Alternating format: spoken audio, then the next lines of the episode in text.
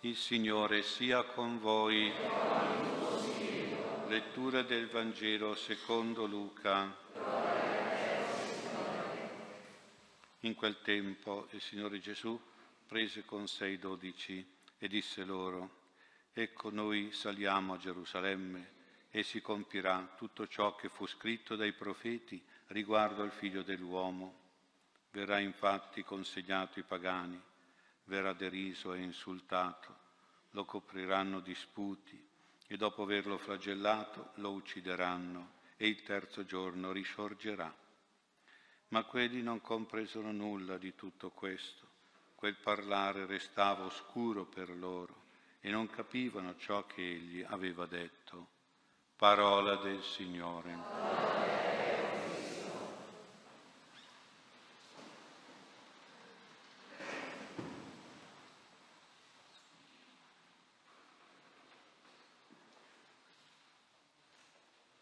Sia lodato Gesù Cristo.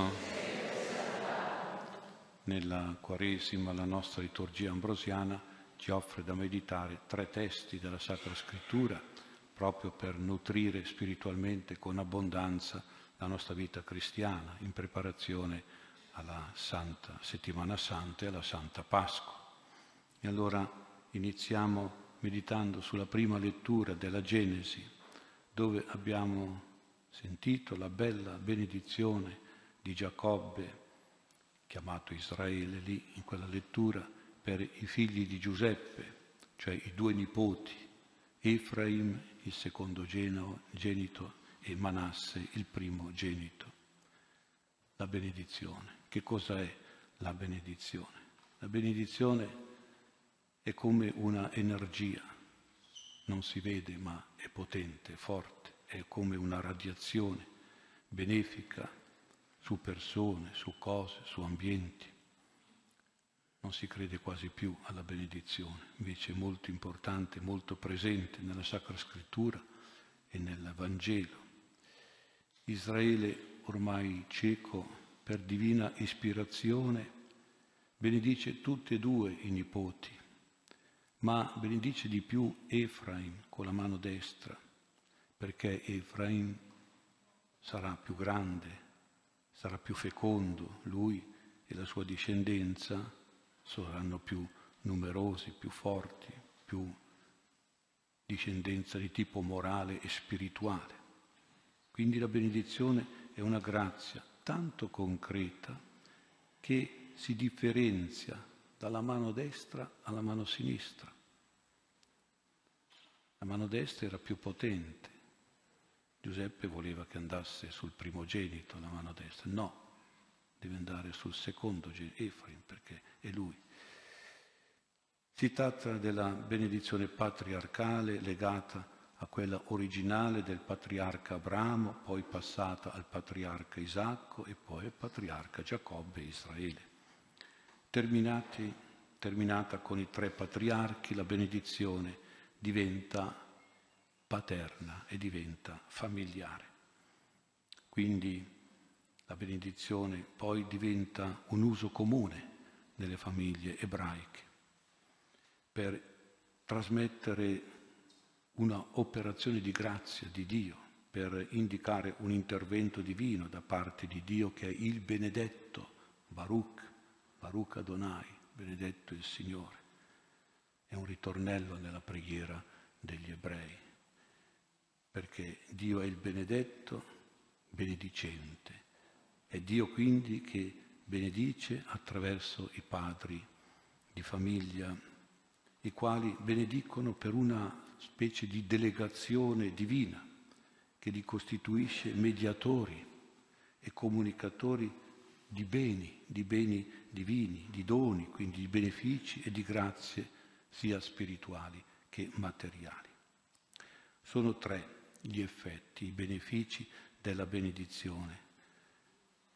Il primo effetto specifico è quello della protezione. La benedizione protegge, tutela, difende dal maledetto che è il demonio, benedetto tu, fra tutti gli animali, il serpente.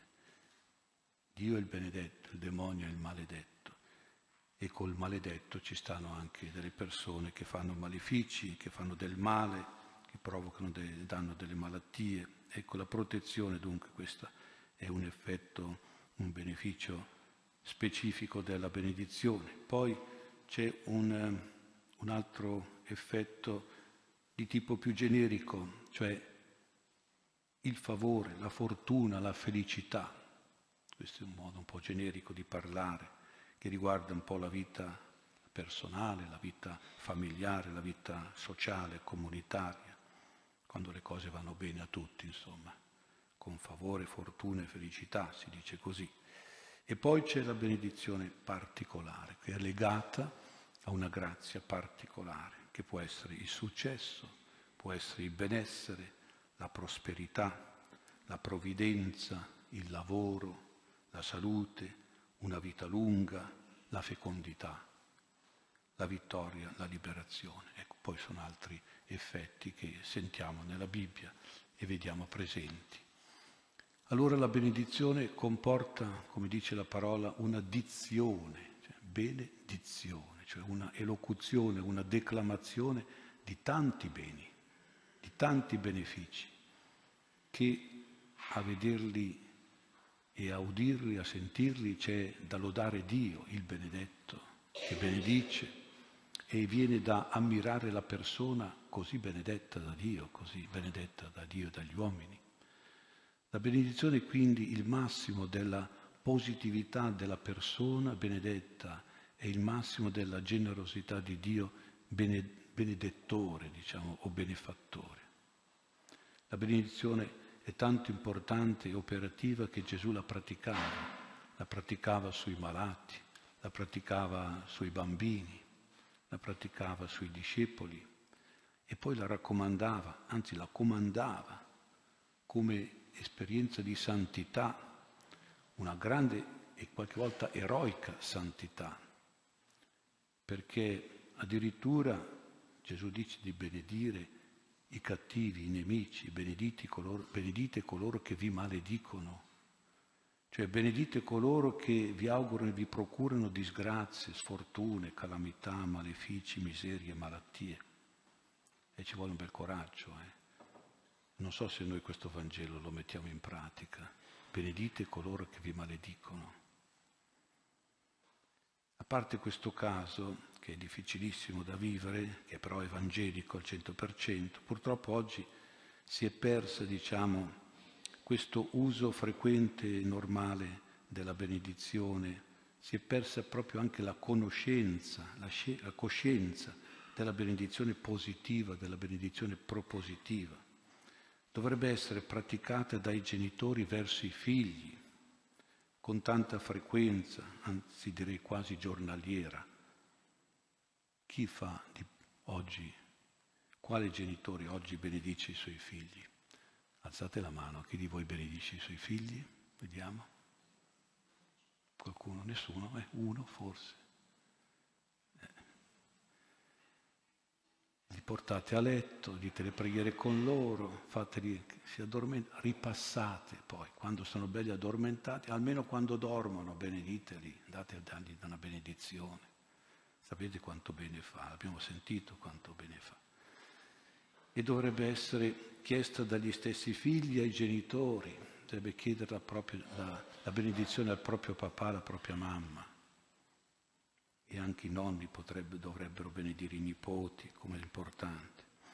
Chi la chiede più? Quale figlio oggi chiede la benedizione al suo padre a sua madre? Magari anche quando sono anziani, quella benedizione lì è importante per la la vita, per la famiglia.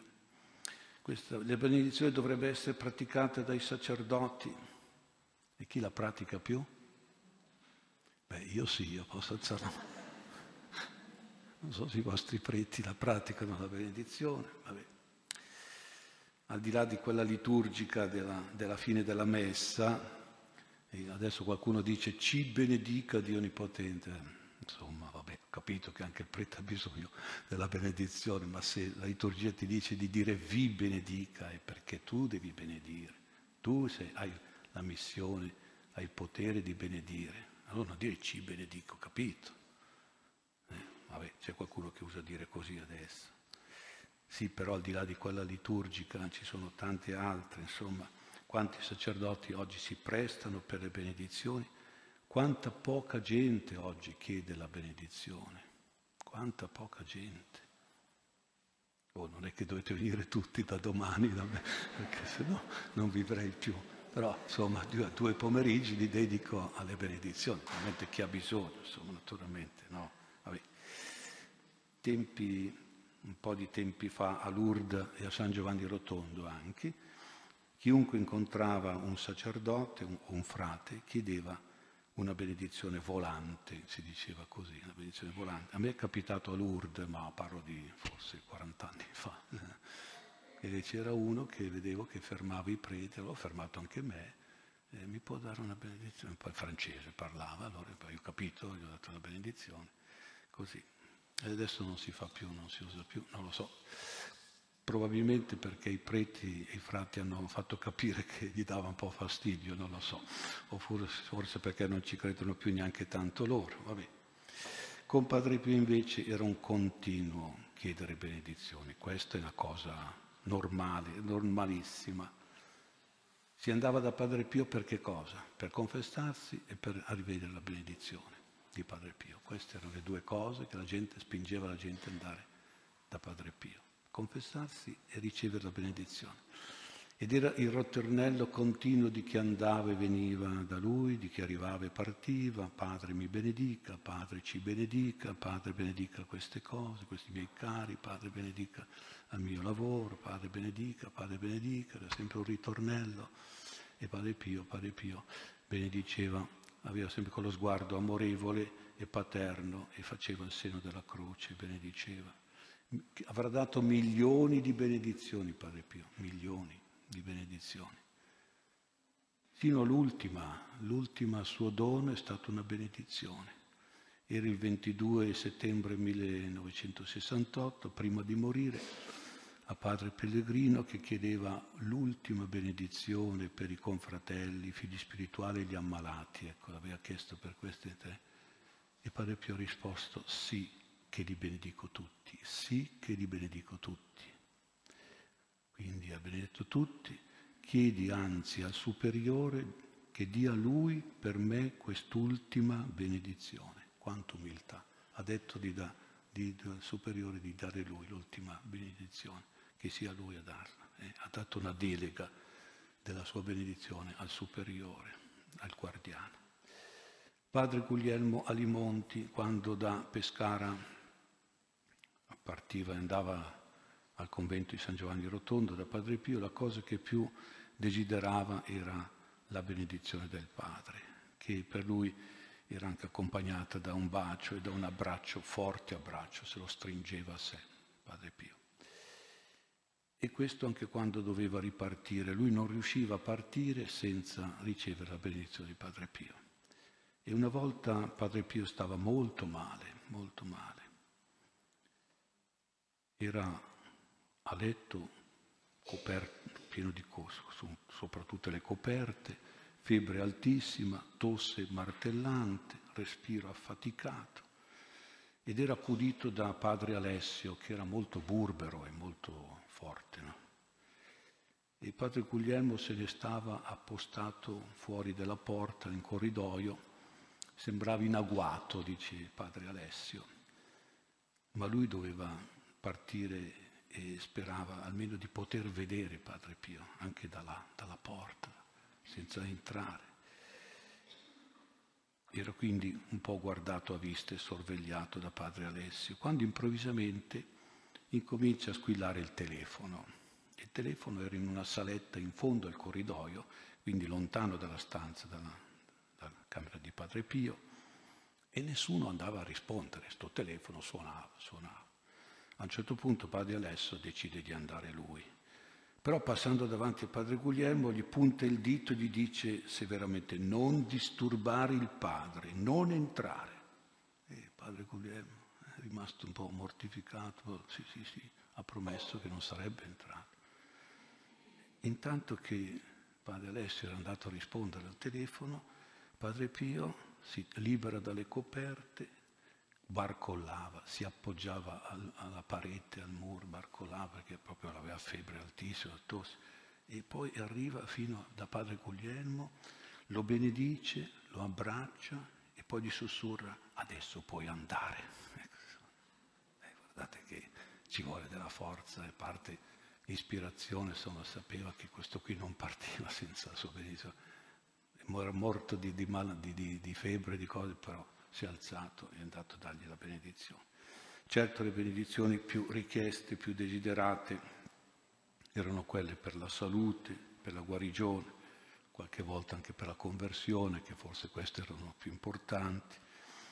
Il commendatore Alberto Galletti di Milano ha chiesto a Padre Pio una benedizione per il suo arcivescovo, che era allora il cardinale Montini, Giovan Battista Montini.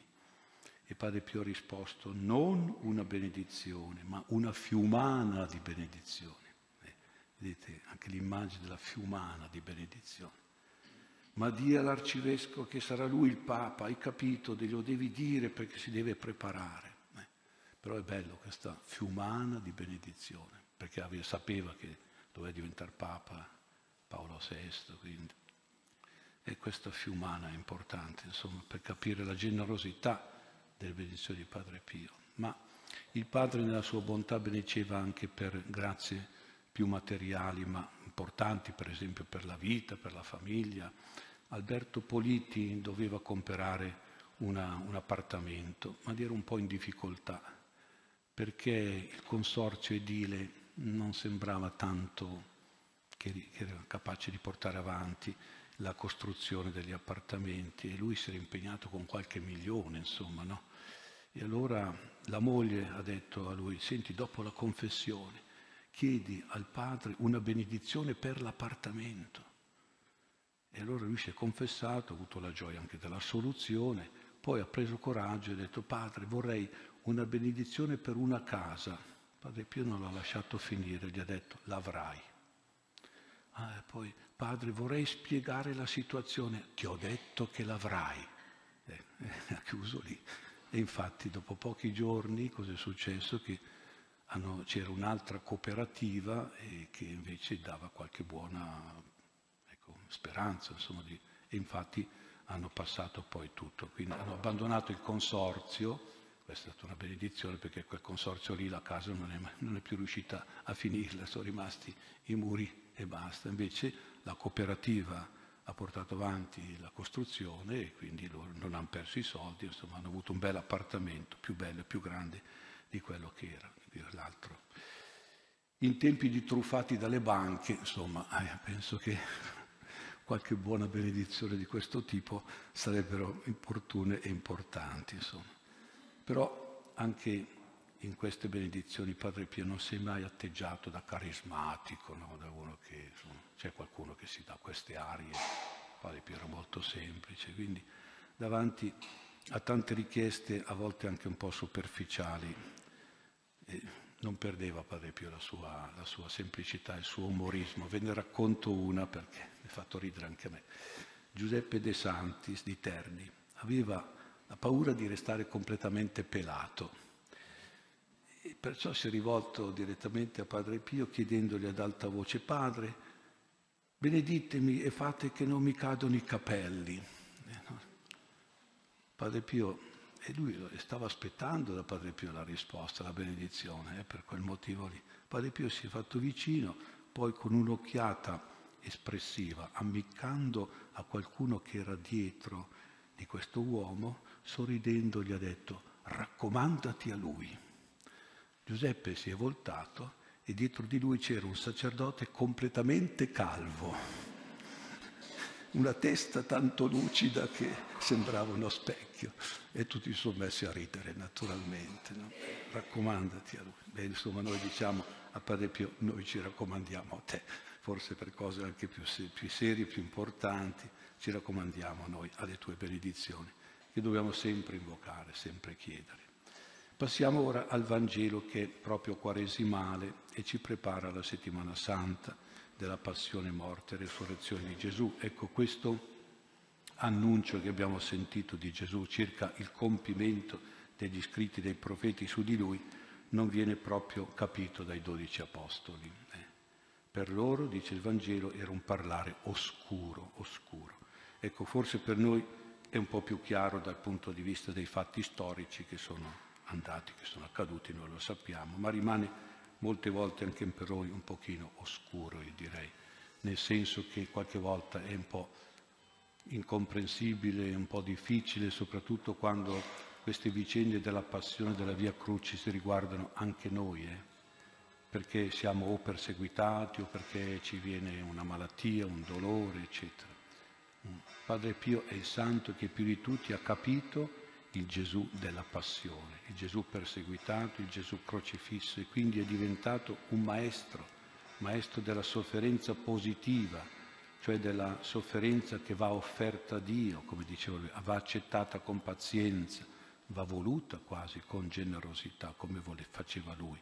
Padre Pio vedeva la sofferenza in positivo, la teneva per sé con gelosia, anche quando qualcuno voleva condividerla o voleva prenderla lui o voleva alleggerirlo di qualche sofferenza. No, no, non la dava nessuno la sofferenza, la teneva per sé, la voleva. Era geloso della sofferenza. Diceva è bello portare la croce, questa è la frase proprio di Padre Pio. E ne sottolineava i buoni effetti e diceva la croce sconti i peccati, la sofferenza purifica l'anima, guadagna meriti, ottiene grazie, ma soprattutto ci unisce a Gesù crocifisso, ci fa veri discepoli che seguono Gesù portando la croce. Durante la prima persecuzione, parlando con il Padre in merito al suo sacrificio, un figlio spirituale ha detto a Padre Pio, Padre, io ho paura che la Chiesa vi faccia morire crocifisso.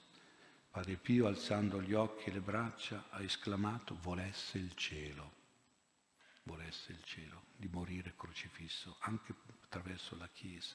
E dicevo, voi mi chiamate padre, ma ricordatevi che sono un padre crocifisso. E commentando tante lettere che riceveva dai fedeli, o richieste di grazia naturalmente, diceva un frate, ma vedi, tutta questa gente mi scrive perché vuole fuggire la croce, ma non si può, perché è un dono di Dio. Eh, volta. Arrivare a dire così dovremmo arrivare a dire anche noi, questa mia croce è un dono di Dio. È un dono perché porta in sé la risurrezione. Ha in sé tante grazie, quindi porta con sé tante grazie, per esempio la conversione, oppure la purificazione, la guarigione, la misericordia, la benedizione. Se vediamo come gli annunci della passione terminano sempre con l'accenno alla risurrezione. Nella passione e dopo la passione arrivano le grazie della risurrezione. Dobbiamo guardare anche a quelle dopo.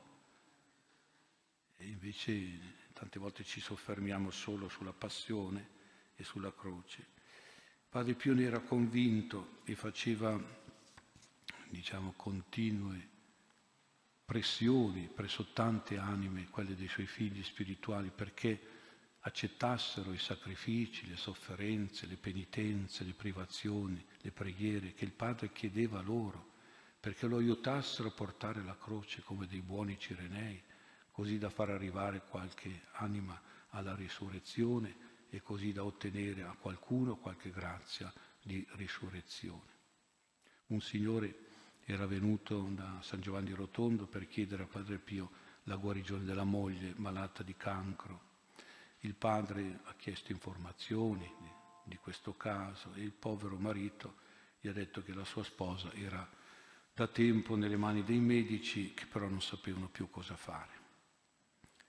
E allora il padre l'ha, l'ha confortato un po', gli ha detto di confidare nel Signore però come un po' preoccupato di questo problema grave dei tumori, Padre Pio ha detto preghiamo perché il Signore illumini la scienza, altrimenti moriremo tutti di cancro. E quindi ancora, penso che queste parole valgono ancora oggi, perché sì, la scienza ha fatto tanti progressi, ma forse è mancata la preghiera perché illumini il Signore la scienza e se no, se no Quell'uomo però aveva il pensiero fisso della sua famiglia, di sua moglie, quindi era impaziente di ottenere da Padre Pio almeno una parola che lo rassicurasse un po'. E gli ha detto, ma padre, io la grazia la voglio perché ho cinque figli, questa, Questa donna quindi era madre di cinque figli. E il padre, molto commosso per questo dolore, gli ha detto, beh, chiederò ai miei figli spirituali una stretta di cinghia e la grazia ti verrà. Cosa vuol dire stretta di cinghia? Insomma, la, stringere la cinghia era l'immagine, si usa così nel meridione, del sacrificio, della preghiera, della penitenza, offerte anche queste cose. E così il padre si è rivolto proprio alle sue figlie spirituali perché gli potessero mettere a disposizione tante preghiere, penitenze, sacrifici, mortificazioni, rosari, sante messe, per quella povera donna che aveva il cancro, madre di cinque figli. E la grazia poi è arrivata veramente, la risurrezione dopo la passione e la croce, insomma.